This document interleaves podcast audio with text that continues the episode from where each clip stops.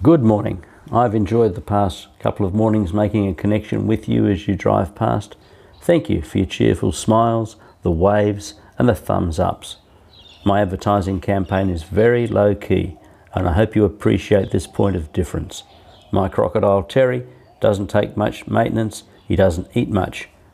My couple of signs travel with me whenever I pack up and leave so they don't litter the landscape. Another point of difference I hope you get is that I play the ball and not the man, and that I'm a pretty straightforward sort of a bloke. I know what I stand for and what I believe.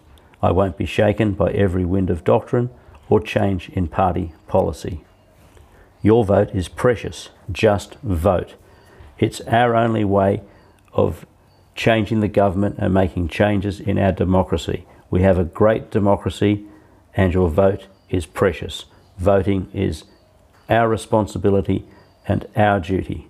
The government, every now and then, needs to be reminded that they are here to serve the people, not the other way around. So just vote.